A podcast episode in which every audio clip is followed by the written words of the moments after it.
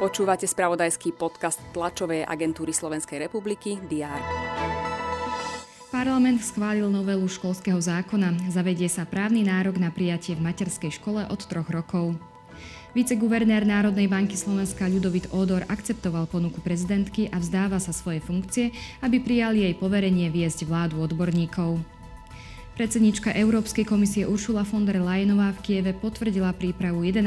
balíka sankcií Európskej únie.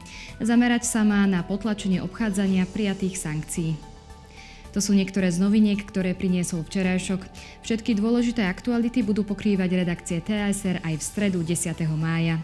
Vítajte pri prehľade očakávaných udalostí. Prezidentka Zuzana Čaputová sa stretne s lídrami parlamentných politických strán, aby s nimi prerokovala pripravovanú vládu odborníkov. Zatiaľ jediným oficiálne potvrdeným členom vlády je Ľudovit Ódor, ktorý bude kabinet viesť. Poslanci parlamentu pokračujú v rokovaní na schôdzi. Čaká ich séria návrhov z dielne podpredsedu vlády Štefana Holého.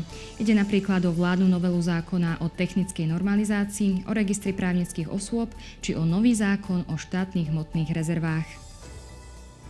Na špecializovanom trestnom súde v Pezinku má pokračovať proces v prípade obžalovaného ex-príslušníka Národnej kriminálnej agentúry Jána K.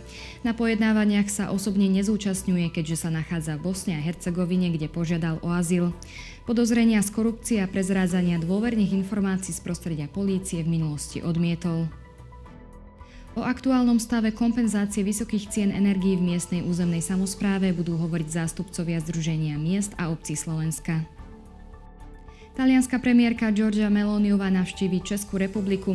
S premiérom Petrom Fialom bude okrem iného rokovať o bilaterálnych vzťahoch a spolupráci v energetike a nových technológiách.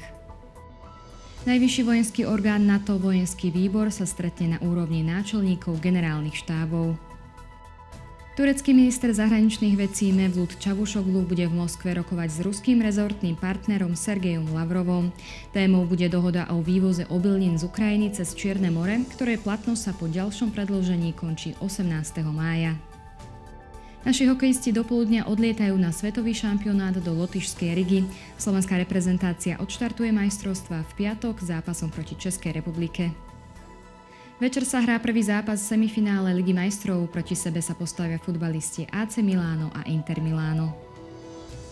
Dnes bude slnečno, teploty vystúpia na 14 až 19 stupňov.